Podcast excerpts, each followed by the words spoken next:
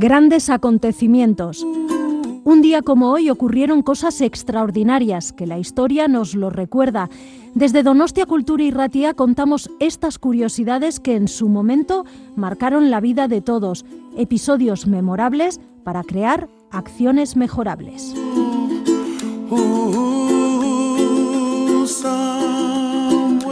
Grandes acontecimientos, Donostia Cultura y Ratia. Lo puedes encontrar en el dial de tu radio, en el 107.4, y lo traslada por las ondas hacia ti. Escucha anécdotas, historias, grandes personajes y personas que influenciaron nuestras vidas de hoy.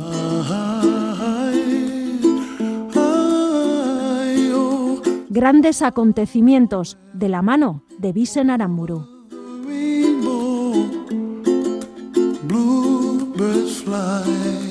Un 25 de noviembre, pero del año 1724, en Madrid se celebra por primera vez una reunión de las Cortes con la participación de representaciones de los antiguos reinos españoles, a excepción de Navarra, que conserva sus propias Cortes.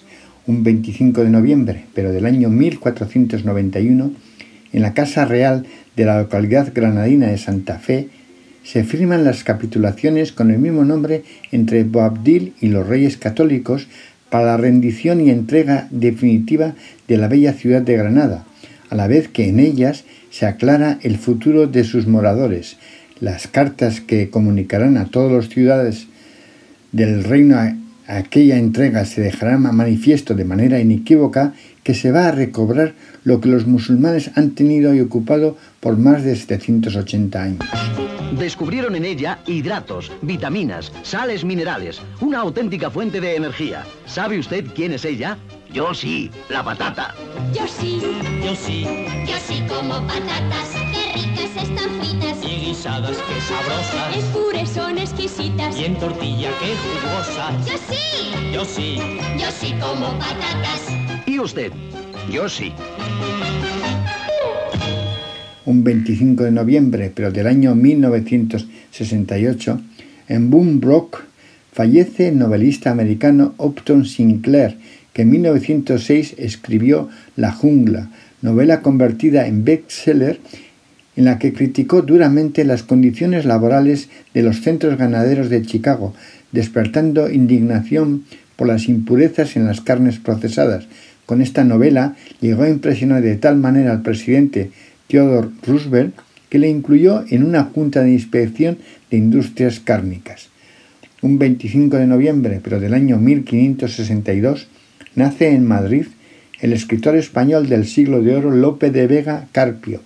Aunque su obra extensa abarcará muchos géneros, destacará en el arte de lo dramático, con obras como Fuente Bojuna o El mejor alcalde El Rey, siendo un gran renovador de este género y por ello se le conocerá como el Fénix de los Ingenios.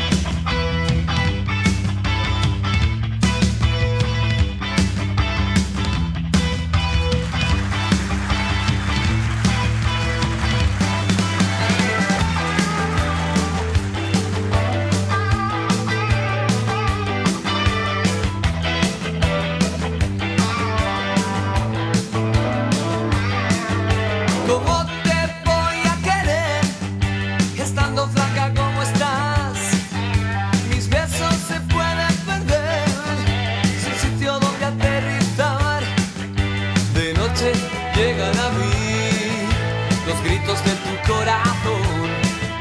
Me dice que quiere huir, casi no cabe en su prisión.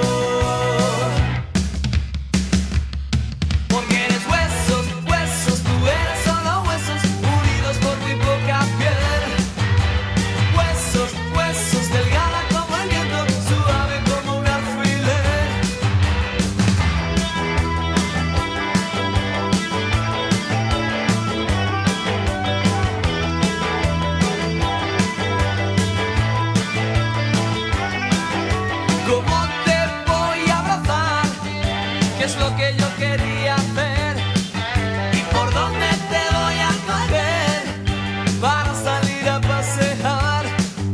La gente no me deja en. Tú no eres un muchacho normal, pero eso a mí me da igual. Tú eres la flaca que me hace feliz.